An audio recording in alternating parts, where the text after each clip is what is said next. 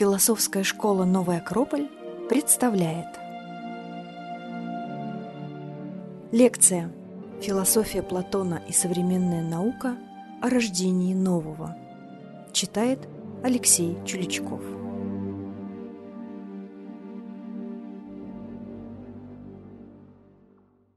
Добрый вечер, дорогие друзья. Сегодня наша встреча посвящена одной тайне – таинству рождения. Откуда берется то, чего раньше не было? Что это такое? Это загадка. Откуда берется новое, о чем мы даже не мыслили, прототипы чего даже не было в нашем мире? Что это такое? Это какие-то зерна, предшествующие рождению в нашем видимом мире – или это случайность, которая происходит, когда случайным образом встречаются разные частички материи.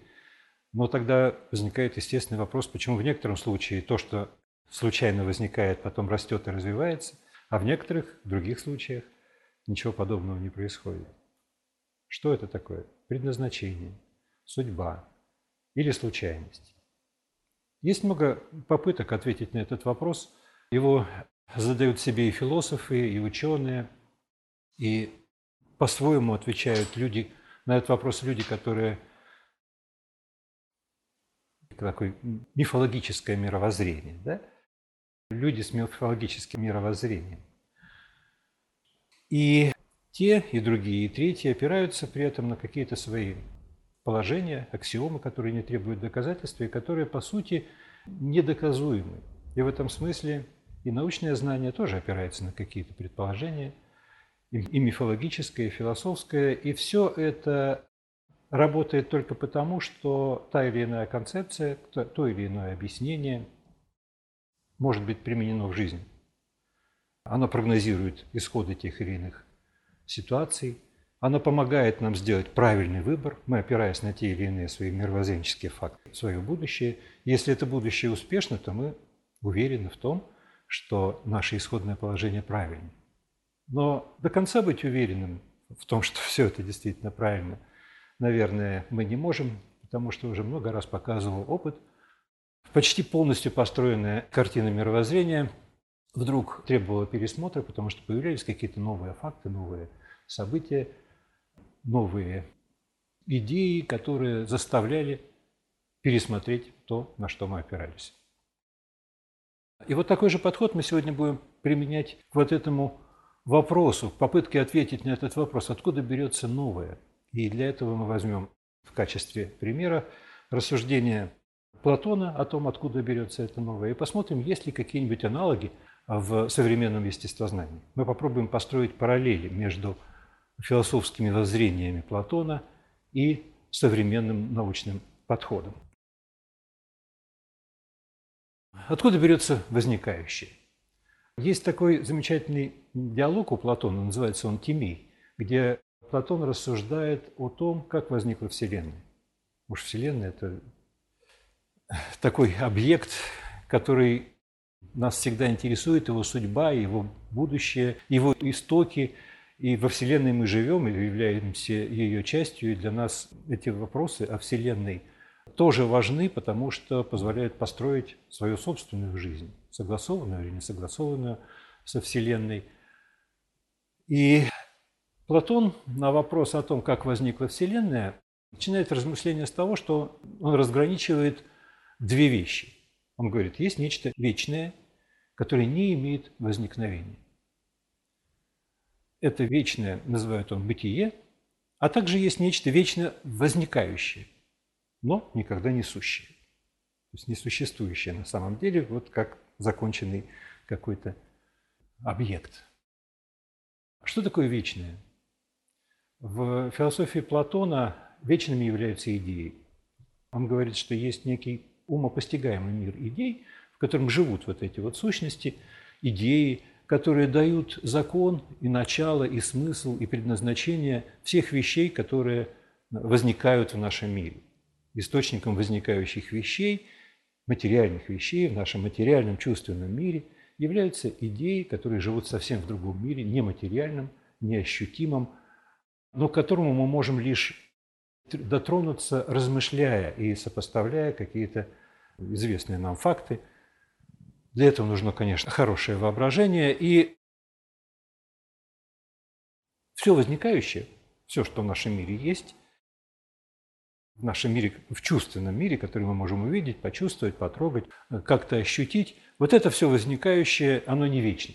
А его когда-то не было, и когда-то оно исчезнет. И все это возникающее должно иметь какую-то причину для своего возникновения, поскольку возникнуть без причины совершенно невозможно по мысли Платона. Вот такая интересная концепция. Получается, что многие вещи, которые мы видим и которые вдруг откуда-то возникают, это есть отблески идей, которые живут вот в этом вот в нематериальном мире. Так это или не так? Платон сам говорит, что в принципе это не есть абсолютная истина. Он говорит, что это лишь правдоподобное э, рассуждение. И даже говорит, что если вы придумаете какое-нибудь более правдоподобное объяснение, он будет только рад. Он не догматик в этом смысле. Он мыслит о том, как устроен наш мир, предполагая существование вот этих вот идей. Вообще-то это, конечно, очень интересная концепция, потому что она действительно, ну, хоть в какой-то мере объясняет то, что возникает. У каждого возникающего в нашем мире явления, вещи, ситуации есть свой прототип на небе. В мире горнем, вечно существующим. А наш мир – это отражение этого мира идей, и каждая идея, она ищет способ воплотиться в этом мире. Иногда она воплощается через человека, когда приходит ему на ум, мы говорим, о, мне пришла идея, и мы склонны считать, что эта идея наша. Платон говорит, идей наших не бывает.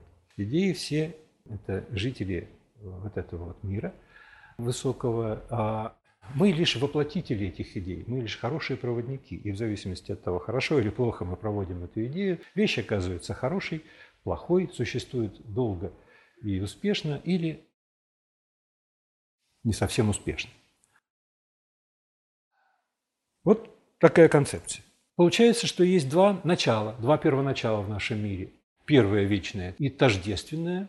В нем нет недостатков. Это прекрасный мир идей идеи все прекрасны, они не могут быть безобразными. И это источник того, из чего порождается порядок и закон в нашем проявленном мире. А второе – это иное, неоднородное, постоянно находящееся в движении, не имеющее формы. И у нас есть даже название для этих двух начал. Первое часто называется духом, порождающим, а второе – материей, которую этот дух воспринимает. Воспринимающая материя у Платона очень интересно называется. Он ее называет кормилицей или восприемницей.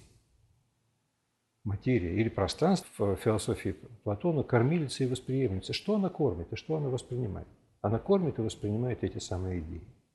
И вот идея, опускаясь со своих горних вершин в наш дольний мир материальный, получает возможность воплотиться, потому что материя в принципе такова – что она способна ощущать вот этот вот импульс со стороны идеи.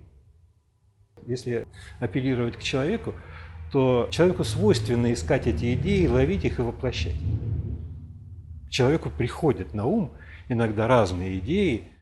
Ну, конечно, вопрос откуда источника этих идей. Но вот если эта идея приходит из этого самого нужного нам горнего или там вечного прекрасного мира – то она имеет все шансы получить прекрасное воплощение. А материя – это глины, из которых вот этот вот импульс, который приходит сверху, может слепить любую форму. И так рождаются все проявленные предметы. Не только предметы материальные, но и какие-то формы социального устройства, психического поведения и так далее, и так далее. Вот такая интересная концепция философская. А что же заставляет идеи опускаться и что позволяет им соединяться с этой материей? А Платон говорит, что есть в природе активная сила, он называет ее демиургом. И этот демиург – это некая сущность, а сущность – это, как в словарной статье написано, это жители нового мира, живой житель нового мира. То есть это не сущность, которая присутствует в нашем чувственном мире, а, вот эта сущность есть активная сила, которая, взирая на образец, то есть на идеи или формы, использует их как модель, и благодаря этому создается космос. И когда создавалась Вселенная, вот я с этого начал, Демиург взирал на некий вечный образец, и по этому вечному образцу была сотворена Солнечная система, была сотворены небесные тела, Земля, ну а потом дальше уже все остальные наполняющие нашу Вселенную вещи.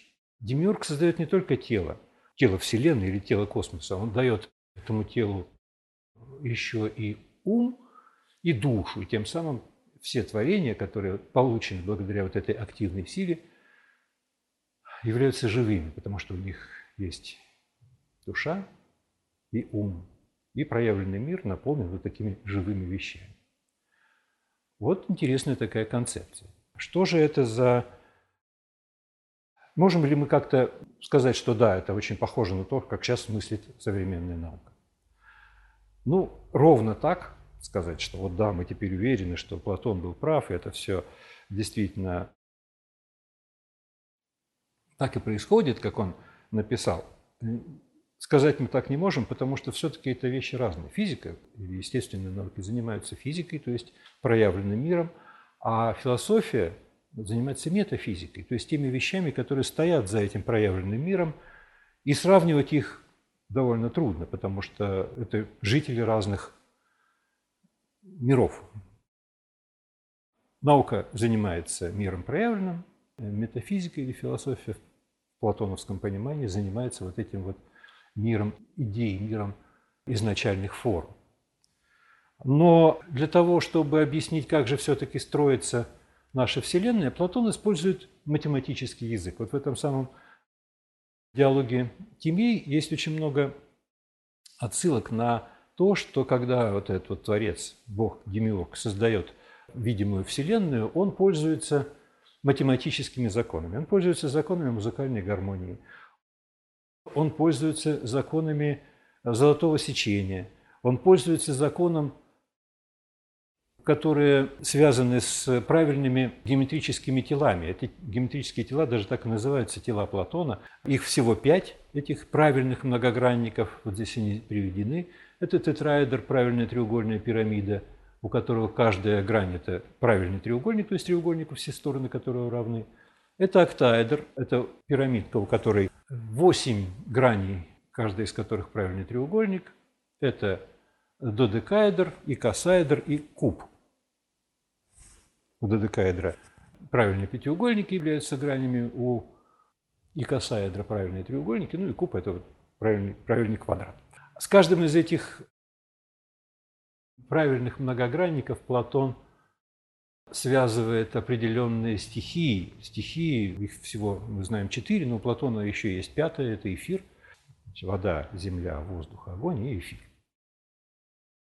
И Интересно, что вот этот вот способ математического языка, когда он пытается описать процесс сотворения на языке математики, пусть очень символичным, пусть непривычным для нас математиков 20 или 21 века, но все-таки какая-то грань вот этого вот математического устройства мира, строгого устройства по законам, которые поддаются языку математики, вот эта вот идея, она оказалась очень плодотворна. И более того, когда в 20 веке мы вновь возвращаемся к вопросам о глубинном каком-то строении нашего бытия, когда мы проникаем глубоко в космос или глубоко в микромир, мы пользуемся специальными симметриями для, описания вот каких-то законов, которые порождают видимый проявленный мир. И Гейзенберг в своей работе «Законы природы и структуры материи» заметил, что Платон был прав, когда верил, что в средоточии природы, делящейся до мельчайших единиц материи, мы находим в конечном счете математические симметрии. Математика. Математика является языком, на котором мыслит Бог, математика является языком, на котором мыслит ученый. Вот в этом смысле мы как-то оказываемся близки с Платоном, хотя еще разочек, язык этих математических символов для современных ученых и для Платона совершенно разный. Итак, две мысли. Первое. Все возникающее имеет зерна в мире идей, Для того, чтобы эти зерна проявились, нужна некая активная сила, которая соединяет эти идеи с материей. А материя так устроена, что она воспринимает эти идеи и подстраивает свои формы под эти идеи. Материя фактически, и все вещи, которые мы видим в нашем мире, это соединение материи и идеи, воплощенная в материи их идеи. В нашем мире мы не можем их разделить, мы можем это только представить. Поэтому мир идей и мир материальный, и вот эти вот второго полюса нашего мира, это умопостигаемые вещи. И соединение их происходит благодаря некой активной силе природы, которая является ее главным атрибутом. Главным атрибутом для того, чтобы мир рождался, жил и развивался. А что говорит наука? Говорит ли наука о причинах возникновения тех или иных вещей? К сожалению, нет. К сожалению, многие вещи для нас оказываются загадкой, и когда физики начинают рассуждать, ну, например, о рождении Вселенной, мы с очень большой подробностью знаем, как устроен вот этот вот процесс, когда Вселенная родилась и развивалась, развивалась. Вот это произошло примерно 13 миллиардов лет тому назад, рождение нашей Вселенной. И прописаны мельчайшие подробности вот этого процесса, как она формировалась и дошла вот до нынешнего сегодняшнего видимого состояния. Однако есть некоторые ограничения – некоторые ограничения, которые наше естествознание ставит перед тем, чтобы объяснить, как же все-таки произошло вот это вот рождение Вселенной. Физики говорят, наши физические законы действуют на временах, которые по продолжительности более чем 10 в минус 44 степени секунд и на пространственных масштабах, которые, ну, там 10 в минус 30 какой-то степени сантиметров. Ну, это совершенно невообразимые для нас цифры, очень маленькие – но они есть. Это реальный предел, за который наше нынешнее представление о строении Вселенной шагнуть не может. И поэтому причина рождения Вселенной для физиков остается скрытой. Но дальнейший ход прописан очень и очень подробно. А в дальнейшем, когда Вселенная развивалась, в ней тоже возникали некоторые новые вещи, которых раньше не было, и возникает вопрос, откуда они-то пришли в наш физический мир. И вот, этот, вот это уже кое-какие механизмы возникновения нового тоже открыты, но все равно остается вот этот вопрос, а что является причиной рождения вот этих вот новых каких-то форм. И физики, действуя по принципу, который сложился в те времена, когда научный метод рождался, это ну, где-то времена Галилея или даже несколько веков до Галилея, был выдвинут такой принцип – а, который называется принципом Акама – «не изобретай сущности без надобности». И если физики могут объяснить какое-то явление в рамках тех понятий и представлений, которые у них уже имеются, то ничего нового не требуется. Мы в свою картину мира помещаем вот это явление, оно в него хорошо вписывается. Если не вписывается, надо придумывать какие-то объяснения. А что говорят физики по поводу рождения Вселенной? Это был некий случайный скачок, гигантская флуктуация. Флуктуация, в результате которой вдруг вот оказалось, что вот эта Вселенная может дальше существовать. Вот если Вселенная случайно родилась, то она может случайно и погибнуть. И, в общем, и смысла в этом достаточно мало. А вот э, если мы касаемся метафизики, если мы обращаемся к тому объяснению, которое мы хотим дать вот этим вот загадочным явлениям рождения, то тогда мы обращаемся вот к этому вот принципу, что это есть некое действие естественных природных сил. Я вот сознательно избегаю сейчас каких-то мифологических и религиозных образов, потому что за ними на самом деле стоит вот это вот. Есть некая сила в природе, есть некая сущность в природе, которая движет ее вперед. Это ее просто свойство природы. В природе должно рождаться новое, а у этого нового есть прототипы. Они где-то записаны. Мы их увидеть не можем. Так это или не так, трудно сказать, потому что, смотрите-ка, что из этого следует, из того, что я все-таки принимаю вот эту точку зрения. Я уже говорил, что если мы имеем какое-нибудь объяснение, которое работает и которое позволяет нам как-то спланировать свое будущее, то разумно его принять и жить в соответствии с этими представлениями. Вот у меня есть некая идея. Я думаю, это идея жителей иных миров, или это идея, которая случайным образом пришла ко мне в голову под действием тех или иных сиюминутных впечатлений. Если эта идея живет в мире идей, в платоновском, то она вечна, и она прекрасна. Если это случайная какая-то забретшая ко мне в голову идея, то, соответственно, то, что я буду действовать в соответствии с этой идеей, вряд ли будет иметь долгую прекрасную жизнь. И я так теперь пытаюсь понять, как же, какая же разница между теми идеями, которые идут сверху, и теми идеями, которые идут, ну, грубо говоря, из нашего вот такого повседневного, повседневной необходимости. Это уже некий поиск, некий направленность к небу или направленность от неба. И я теперь пытаюсь понять, есть ли какие-нибудь критерии вот этого небесного происхождения и земного. Это уже программа исследований. Если ее нет, то я как бы вот ну, живу в таком мире, на самом деле лишенного смысла. Идея дает смысл. Если я понимаю смысл той идеи, которая пришла ко мне в голову, то это уже признак того, что, наверное, она идет откуда-то не из меня. Она идет как некая потребность мира воплотиться. Вот у мира есть потребность воплотиться, у мира есть некий план, который записан вот в этих вот идеях. Каждая идея – это зерно чего-то, что должно здесь появиться. Его еще нету, но зерно уже есть. А человек – это тот, который способен воплотить это, это зерно. Ну хорошо, а как же воплощать? И как же отличать вот это вот воплощение от воплощения, которое имеет смысл и источник в мире идей, от того, которое такого источника не имеет. Вопрос для ученых был очень острый, пытались на него ответить, и, как ни странно, ответы не находили долгое время. И одним из причин такого вот ну, невозможности объяснения математического. У Платона было математическое объяснение, а вот у ученых не было до некоторого времени. Как же все-таки воплощаются те или иные идеи до 20 века? И причиной этому являлось то, что где-то во времена Ньютона и Лейбница родилась теория дифференциального исчисления. Что это такое?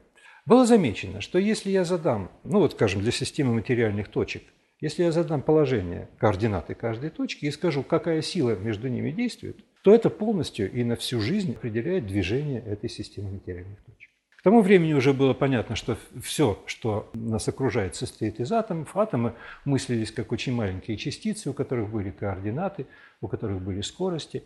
И если можно написать уравнение, которое имеет единственное решение, которое определяет все это наше будущее, то, стало быть, источником всего нового является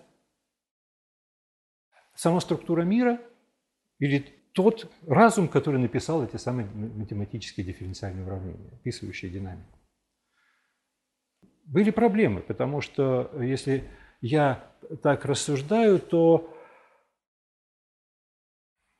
все будущее предрешено. Вот эти системы, эти уравнения, которые были написаны Ньютоном и Лейбницем имели единственное решение. А более того, если они не имели единственное решение, то они считались неправильными, их вообще изгоняли из математики, считая такие задачи некорректными.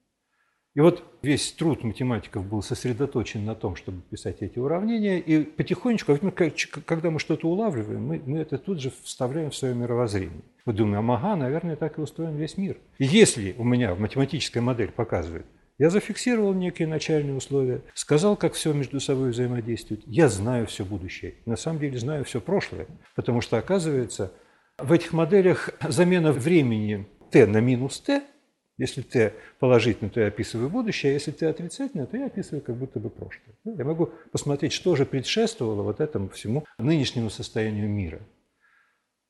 Получалось, что вся история, все многообразие явлений, оно уже вот где-то где прописано, и мы просто следуем, вот как провоз по рельсам идет, и никуда его не свернешь. И это приводило к такой вот концепции предопределенности. Рассказывают, не знаю, правда это или неправда, что вот когда э, Пьер Симон Лаплас встречался с Наполеоном, рассказывал о своих достижениях в области математического моделирования реальности. Наполеон у него спрашивает, вот когда великий Ньютон писал свой труд «Математические основы натуральной философии», он все время ссылается на Бога. А вы написали такую огромную книгу о системе мира и ни разу не упомянули о Боге. И Лаплас сказал, я не нуждаюсь в этой гипотезе, потому что вот есть Бог, нет Бога, есть предопределенность. На самом деле все равно он где-то встает, потому что кто придумал-то вот это вот все? Да, наверное, тоже где-то Бог. Но он как бы придумал и удалился из этого мира. А мир живет вот по этой вот предписанной программе. И это порождает целый вал разных философских э, течений. И, наверное, помните рассказ Лермонтова, по-моему, «Фаталист». Да? Вот человек был полностью уверен, что его судьба предрешена, и от него ничего не зависит. Вот жил так, как будто бы, ну, что, что есть, то есть, этого не избежать. Мое впечатление, что это как раз от, от, отзвуки вот этих вот математических представлений о устройстве динамических систем, развивающихся систем, которые предложил, были предложены где-то в 17-18 веках. Но потихонечку мысль развивается. И сказать, что, ну, друзья мои, ну как же так, вот вся наша жизнь не зависит от моих собственных решений. Вот все, что со мной произойдет, произойдет потому, что так устроена Вселенная. Моя свобода воли, она где здесь? Мы же явно ощущаем, что от меня что-то зависит. Я могу сделать так или не так.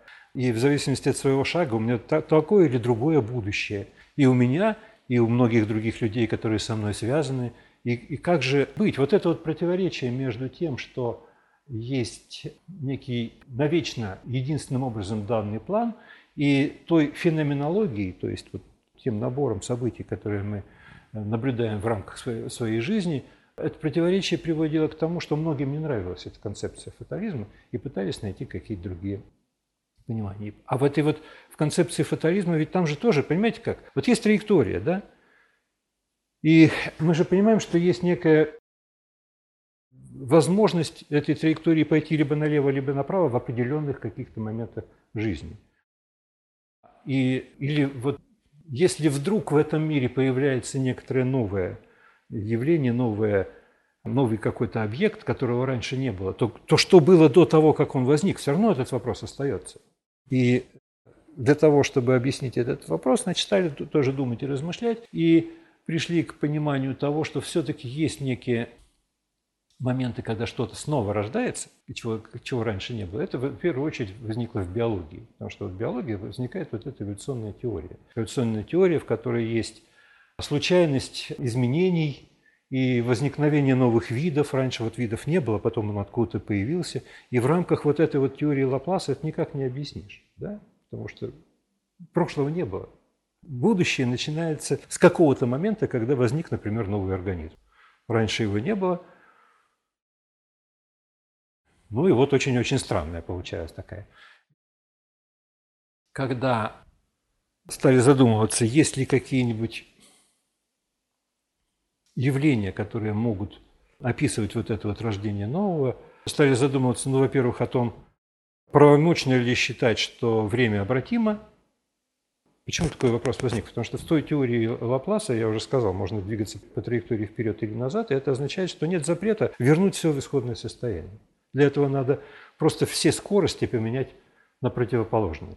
Ну, вот шарик летит, по параболе из какой-то точки на Землю, да, если я его бросил под углом горизонта, он летит по параболе. А если я его в точке, когда он падает на Землю, запущу в, обратную сторону, просто поменяв скорость этого шарика на противоположную, то он попадет в начальную точку траектории.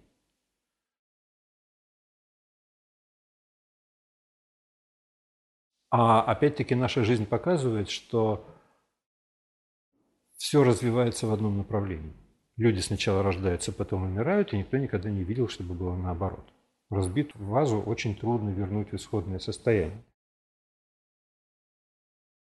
А все уравнения, которые пишутся, все уравнения классической механики, электродинамики, теории теплоты до некоторой степени, они были таковы, что в них вот эта вот обратимость присутствовала. В уравнениях присутствует, в математике присутствует, а в, в жизни нет. И первые вот эти вот процессы, когда, смотрите, рождается новый, новый вид, раньше его не было, новый вид родился, это вот как раз пример такой односторонний. Жизнь усложняется. Она от каких-то простейших форм становится все более и более сложной. Это вот есть направление биологической эволюции. А в физике нет, потому что в физике все уравнения обратимы. И первый, кто обратил внимание, что в физике тоже возможны необратимые явления, был вот этот вот человек Людвиг Больцман, который нашел, что в термодинамических системах есть некоторые направления, направления всех процессов, которые идут от порядка к хаосу. Есть некие упорядоченные системы, если я ее оставлю самой по себе, то есть она не будет взаимодействовать с окружающим миром и не будет обмениваться ни массой, ни энергией, ни информацией, то рано или поздно все превратится в хаос. В житейском смысле это достаточно понятно. Если мы долго в квартире не убираемся, то у нас все зарастает пыль, книжки валяются где ни попади. Вместо того, чтобы стоять ровными рядами на полках, замкнутая система э, стремится к хаосу. Немножко с натяжкой пример, но тем не менее. Это было удивительно для многих, но так оно и произошло, и причину этого тоже была найдена. И стали искать вот такие вот объекты, в которых нету гладкого развития сюжета, в которых нету обратимости. Вот в термодинамических процессах нет обратимости. А в, оказывается, в житейских процессах тоже есть эти самые процессы, в которых нельзя вернуться к исходному состоянию. И есть замечательные примеры, они в жизни очень часто встречаются, в наших поговорках и пословицах закреплены. Ну, например, последняя капля, которая переполняет чашу. Да, вот у нас есть чаша, у нее капает вода потихонечку, потихонечку, потихонечку. Она наполняется, наполняется, потом чаша становится полной, у нее становится так, вода как будто бы вздыбливается, да, и на рано или поздно еще одна капля падает, и вот эта вот вздыбленная вода, которая выдерживается поверхностным натяжением воды, она разрушается, и из чаши вода выливается. Казалось бы, все гладко, все хорошо, все одно за другим. Вот эта вот концепция Лапласа – о непрерывности всех наших явлений, как было вчера, так и будет и завтра. Вот, да, вот как привыкли мы к этому. Да? А тем не менее бывает так, что как было вчера, завтра уже не будет. И это есть переход очень существенный, переход, который называют событием с большой буквы.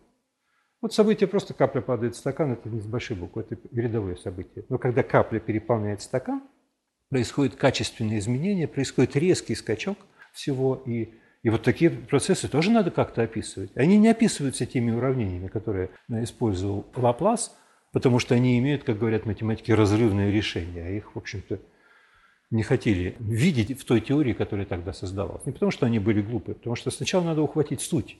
И это было сделано. Но абсолютизировать то, что мы поняли, это всегда неправильно. И другой пример, который говорит о том, что же, собственно, почему, собственно, происходит это вот изменение, резкое изменение. Это изменение резкое происходит потому, что система попадает в так называемое неустойчивое состояние. Неустойчивость характеризуется тем, что маленькое изменение, сколь угодно малое изменение состояния приводит к тому, что это малое изменение начинает расти. Вот если вы берете маятник, небольшое отклонение этого маятника от положения равновесия приводит к тому, что маятник возвращается в исходное состояние равновесия. Это состояние устойчивого равновесия, и, собственно, мир весь наш существует потому, что он находится в состоянии устойчивого равновесия. Но бывают моменты, когда это устойчивое равновесие нарушается. Ну, например, если очки я переверну, а наоборот, вот я точку опоры у них будет не сверху подвес, да, а снизу, то мне очень трудно будет их удержать в состоянии равновесия. Я должен их э, всячески пытаться уравновесить падение этих очков туда или сюда, и рано или поздно они все равно куда-то упадут. Но куда упадут, я не знаю. Вот эта вот принципиальная непредсказуемость поведения, она спасает нас. Потому что когда мы признаем, что в нашем мире есть неустойчивости, которые могут привести к тому, что я не знаю что, да? а вот что повлияет на будущее, вот это, конечно, самый большой вопрос. Да? Что же, вот потому что может, может упасть на, налево-направо, как вот здесь нарисована линейка, да, вот она закреплена внизу, и малое отклонение ее влево или вправо приведет к тому, что она сильно изменит свое положение равновесия. Но куда она качнется, влево или вправо, я сказать не могу, а, а попытка описать эту ситуацию, учтя множество случайных факторов, не случайных, а сколь угодно мелких факторов, от того, что я прошел мимо и у меня стрясется пол, и от того, что крокодил в Арктике чихнул, звуковая волна дошла и толкнула эту линейку, она упала куда-то в другую сторону, чем я предполагал. Вот эти все вещи, попытка их учесть приводит к неустойчивости этого, то есть к невозможности предсказать математически будущее этой системы. Это очень здорово, потому что, слава богу, мы поняли, что на самом деле есть в этом мире нечто, что способно менять будущее. Вот этот вопрос о том, что все предопределено, и то, что я верю, что от меня что-то зависит, он получил на, на самом деле нормальное, разумное разъяснение, опять-таки из математических моделей, следует Платону, но, может быть, не буквально, но по сути. Потому что математические модели показывают вот эту вот неустойчивость и возможность разных вариантов. Еще один пример неустойчивости – это вот, знаете, такие железные линейки бывают, да?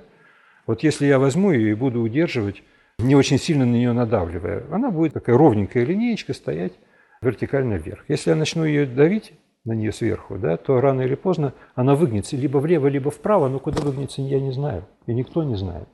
Потому что выгибание вправо или влево зависит от, ну, от какого-то мельчайшего дрожания моей руки, которое, опять-таки, трудно предсказать, трудно смоделировать. Физики говорят, вот то или иное изменение этой конфигурации – происходит под действием случайных событий. А философы говорят, а случайного не бывает. Почему? Потому что есть идеи того, как должно быть. И то, что происходит, происходит благодаря некой причине. Выбирать ту или иную концепцию мы вольны сами, да? потому что Платон сам говорил, если кто-то хочет предложить какую-то более правдоподобную с его точки зрения картину, ради бога, предлагайте, лишь бы она работала. Так вот, представление о том, что все-таки есть некая предопределенность, это какая-то очень симпатичная ситуация, потому что позволяет мне быть участником событий этого мира. Да, и, и ставит передо мной проблему, очень интересную проблему исследования. Какая же роль моя в этом мире? Что я должен сделать, чтобы то изменение в мире, которое в принципе возможно благодаря моей деятельности, привело его к добру, а не к какой-нибудь катастрофе. Еще один пример неустойчивости – это так называемая неустойчивость Кельвина Гельмгольца. Ее можно наблюдать в природе, когда вот здесь нарисован, не нарисован, это снимок, это реальная ситуация. Равнина, потом э, облачность, и из облаков растут вот такие вот столбы. Смотрите, они достаточно регулярные, с одной стороны, с другой стороны, они колоссально большой величины. И это тоже есть проявление ситуации неустойчивости, потому что Здесь э, так называемая инверсия происходит. Холодные слои воздуха находятся над теплыми. Холодный воздух хочет опуститься вниз, ему мешает это, потому что это слоистая структура. И если в небольшом все-таки каком-то масштабе какая-то часть прорвется, вот этого вот холодного воздуха прорвется вниз, то это приведет к тому, что теплый воздух снизу вырывается наверх, ну и вот закручивается такими барашками. То есть это не только в простейших каких-то механизмах, но и в достаточно глобальных явлениях природы тоже это присутствует. На это обратил внимание один немецкий ученый, который долгое время учился в Москве, фамилия его Хакин, и он считается основоположником в такой науке, которая называется синергетика. Он говорит, вот когда у вас есть некоторая сложная система, система с большим количеством связей, то э, развитие этой системы – может привести к тому, что она приходит в состояние неустойчивости. Это всегда вот это свойство всех сложных систем. Ее жизнь происходит, ну, как бы периодами. Есть периоды такого спокойного существования, в которые любое уклонение мое от ну, как бы генеральной линии, да, не может привести к ни к чему новому. Но рано или поздно эта система может прийти в состояние, где вот эта вот устойчивость пропадает. Это происходит под воздействием внешних причин. В математике, говорится, есть некие внешние параметры, которые меняют математическую модель моей структуры. Они меняются. Причина их для математиков не очень важна. Они говорят, они могут меняться. Для историков, наверное, важна, а для инженеров важна. Для математиков, которые занимаются абстрактными вопросами, не важна. И они ищут смысл, они ищут механизм, почему все это так происходит. Устойчивое состояние развития сменяется неустойчивым, и в этот момент может произойти вот этот вот переход Рождение нового происходит в этот момент. Но каким образом? Неизвестно каким. И опять-таки в концепции синергетики входит понятие случайности. Случайным образом система, благодаря флуктуации, отклоняется от своего положения неустойчивого равновесия, и если она отклонится в ту сторону, где вступает вот эта вот обратная связь, когда малые изменения приводят к тому, что это изменение все сильнее и сильнее растет, вот тогда возникает некая новая структура, которая растет очень быстро в геометрической прогрессии, это очень быстрый, большой скорость роста, но рано или поздно за счет того, что системы сложные являются нелинейными, в линейных системах чем больше воздействия, тем больше отклик. В нелинейных системах этот закон нарушается. Рано или поздно большое воздействие может привести к тому, что отклик будет малым или вообще совсем другим. И вот эта стабилизация за счет нелинейности приводит к тому, что система вновь приходит в состояние равновесия, а потом некоторое время там живет.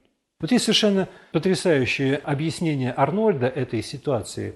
Владимир Игоревич Арнольд, ученый, математик, который занимался тоже этими вопросами, он говорит, ну вот как наша жизнь устроена? Да, вот представим себе, что мы путник, который идет по долине. По долине горная долина, он идет по дну этой долины. Он доходит до ситуации, когда есть, эта долина раздваивается на две долины. Ну, например, он идет вверх, да, к какому-то хребту. Один э, путь идет налево, другой направо. Если он выбирает путь направо, он идет по нему, потом он понимает, что же я наделал-то, да? Мне надо было идти по левому пути. Назад хода нет, потому что это наша жизнь, мы не можем вернуться. Да, это аналогия нашей жизни. Что делать? Лезть в гору только. Да? Две долины разделяет некая, некий хребет. Значит, он начинает лезть в гору, чтобы перейти в соседнюю долину. Сначала это легко, потому что это пологое дно долины, я иду легко, думаю, что все, ничего страшного, ну, сейчас переберусь через этот хребет. Но рано или поздно хребет начинает быть все более крутым. Мне приходится карабкаться. Я прикладываю колоссальное количество сил. Если я все-таки очень хочу попасть в соседнюю долину, я это и буду делать. Да? Буду делать до тех пор, пока этот вот крутой взлет не превратится в предвершинное выполаживание. И тогда мне станет легче. Я подумал, ну как хорошо, я миновал самый трудный участок пути, можно и расслабиться. Если вы совсем расслабитесь, то вы скатитесь назад. Нужно добраться до вершины этого холма для того, чтобы уже там расслабиться. И тогда вас судьба уже спокойно и без ваших особых усилий спустит на дно следующей долины. Вот это вот жизненный принцип. Да? И это, главное, что это, эта образная картина, она на самом деле выражает некие математические модели, которые говорят о том, как преодолевать вот эти вот ситуации, когда ты хочешь перейти от, одного режима к другому. Либо ты находишься в точке неустойчивости, где малое усилие приведет к твоему новому будущему, либо ты эту точку миновал, и тогда тебе нужны затраты очень, очень большие затраты для того, чтобы реализовать твою идею, которую ты, ты вдруг поймал, или ты вдруг понял, что ты пошел не по тому жизненному пути. Я поступил в какой-то институт, проучился три года, понял, что не моя это вообще специальность, надо уходить. Уйти из института не очень просто, но я могу преодолеть все эти вещи. Поступить в другой тоже сложно. В общем, это вот целая такая канитель если бы я правильный выбор сделал выбор после окончания школы, то этих проблем у меня бы не возникло. Ну вот такой жизненный пример о том, как математика и философия позволяют нам решать некие наши проблемы. Почему я об этом говорю и говорю о Платоне? По-прежнему остается вопрос в естественных науках о причинах возникновения того или иного решения. Оно не моделируется.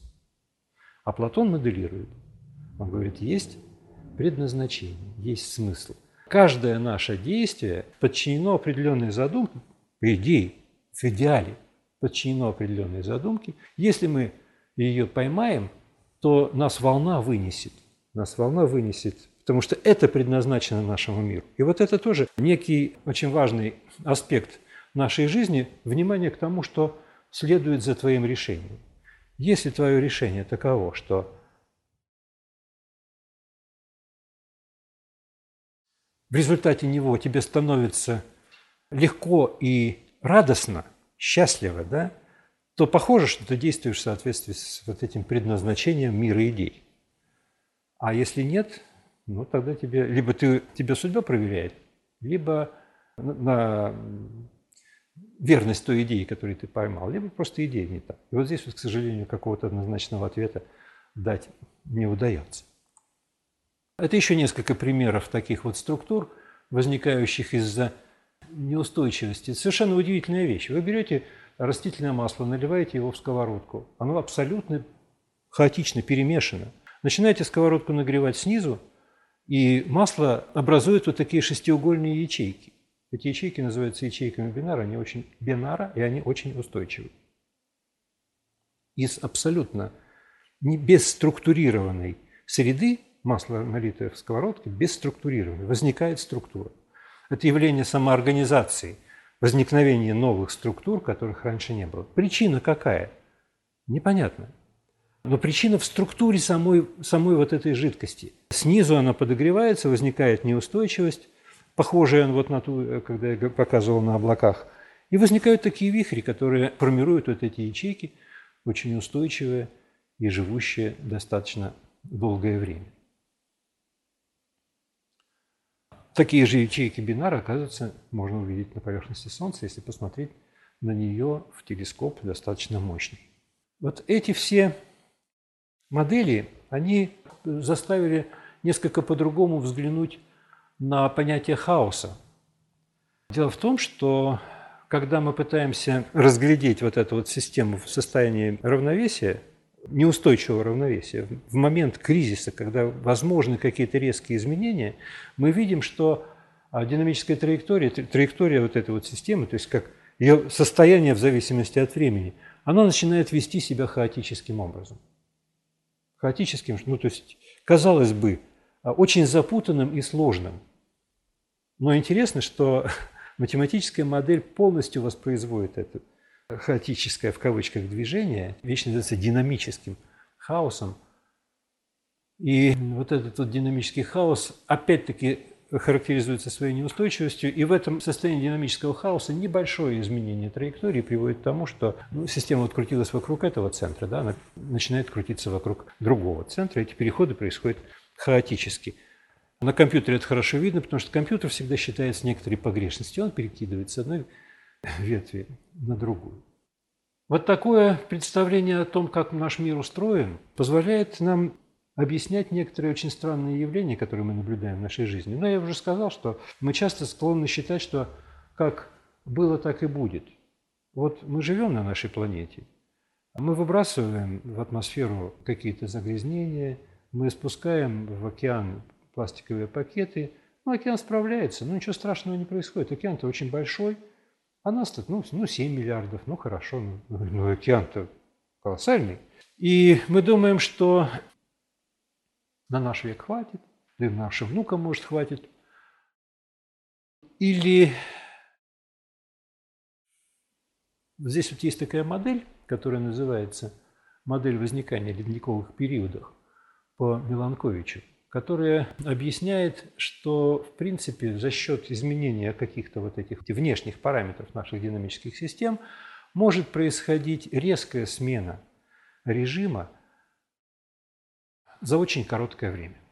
Ну вот мы знаем же, что бывают в истории Земли ледниковые периоды. Я говорил об экологии, а сейчас про, про ледниковый период. Очень похожая аналогия, потому что речь идет о том, что что-то может очень резко измениться последняя капля, которая переполнит ту, ту, ту чашу, о которой мы говорили чуть раньше. И в этой, вот здесь схематически так изображена некоторая кривая, и можем себе представить, что наша жизнь – это некий шарик, который мы вот сюда вот поместили, и он там может немножечко качаться, вот он качается, качается, качается – у него энергии хватит до того, что он может скатиться вот в эти вещи. И вот эти вот, эти вот ямки, которые здесь нарисованы, они более устойчивы, они ниже. А природа стремится к тому, чтобы занять самое низкое положение равновесия. Если это температура среднегодовая, то вот такой профиль вот этих вот ямок, ямки – это ну, некие выражения положения некоторых локальных устойчивых равновесий, а есть вот глобальное устойчивое равновесие, куда все-таки наша система скатывается. Но под воздействием каких-то космических или земных изменений вид этой кривой может измениться. Может вот это вот плечо подняться повыше, а это опуститься. И тогда самое нижнее положение будет вот здесь, которое соответствует низким температурам. И шарик наш скатится вот в это положение, которое будет говорить, что наша средняя температура на Земле может оказаться отрицательной, так что мы будем жить в ледниковом периоде будет наступать вот эти вот ледники на нас. И, в общем, и оказывается, что вот расчеты, которые проделал Меланкович, говорит, что вот этот переход от одного до другого состояния может происходить в течение 100 лет. Это что касается ледниковых периодов. А что касается экологического загрязнения, то же самое. То же самое, потому что вот эти вот наши бездумные расходования природных ресурсов, выбрасывание мусора может привести к тому, что все очень сильно загрязнится. Еще одна особенность такого вот возникновения некоторых новых структур, она связана с тем, что многие активно действующие составляющие нашей жизни, ну, например, люди или вот птицы в стае, они вдруг начинают вести себя так, что возникает некая новая структура. Ну вот э, птицы летают сами по себе, да, это кажется полный хаос. Но когда они собираются в стаю, то эта стая ведет себя как некий единый организм. Она может резко повернуть вместе в одну сторону. И получается вот такая возникновение фигур из сущностей, которые кажутся, из, из организмов, которые кажутся сами по себе одинаковыми, да, одинаковыми со своей волей, да, и оказывается, что для того, чтобы такое вот коллективное поведение получилось как некий упорядоченный структурный объект, достаточно, достаточно простых правил. Простейшие математические модели стай животных говорит о том, что вот всего три правила соблюдая, мы можем добиться вот э, таких красивых коллективных поведений. Эти правила заключаются в том, что двигаться в том же направлении, что и ближайшие соседи, стараться остаться рядом со своими соседями, не слишком к ним приближаясь, так, чтобы избежать столкновений. То есть я поступаю как мои ближайшие соседи, стараюсь к ним приблизиться, но не слишком близко. Все, три правила. Если их запрограммировать, то в этих вот математических моделях, в этой частице, которые соблюдают вот эти три правила, начинают давать очень красивые, устойчивые структурные картины. И этот способ моделирования был применен, например, в кинематографии, когда, э, знаете, в фильмах многие кадры сейчас моделируются типа мультфильмов, да? Вот если герои мультфильмов, например, воины в каком-то войске, будут следовать вот этим вот правилам, то мы видим структуру войска, которая в упорядоченном каком-то виде такая лавина вот этих вот всадников врубается в другую лавину и, в общем-то, порождает множество интересных фигур. Платон говорит, что новые формы вызываются идеальными образцами, которые присутствуют в не нашем проявленном и чувственном мире, а в некотором мире, который обладает истинным бытием. Да? А все, что здесь возникает, это возникает под действием идей, спускающихся из этого мира, соединяющихся с материей. В естествознании говорится, что есть естественное свойство природы, которое приводит вот такой самоорганизации, возникновению вот этих вот упорядоченных структур, а разобрались, что причиной является неустойчивость, нелинейность и случайные флуктуации. Случайные флуктуации – это вот та самая естественно-научная замена тех импульсов, которые Платон признает как ведущим принципом мира, а в науке они не, не приживаются, но потому что это использование сущности без надобности. Вот я говорю, что это случайно, и меня это успокаивает. Хотя вопрос о том, как же эта случайность возникает, она все равно остается. Ну, может быть, мы когда-нибудь доберемся до того, что есть некие принципы или законы, которые стоят за теми законами, которые мы сейчас знаем. Наше знание еще не совершенно – много еще предстоит обнаружить. Но что самое важное, что, в общем-то, и в синергетике, который вот э, я говорил, которая говорит о самоорганизации, и в философии Платона есть вот это утверждение, которое очень верно подметил Виктор Гюго, в мире нет ничего более могущественного, чем идея, время которой пришло. Вот поймать это время, ухватить его и действовать в соответствии с ним – это вот такая очень интересная наша жизненная задача. Если нам ее удастся решить, наверное, мы будем счастливы.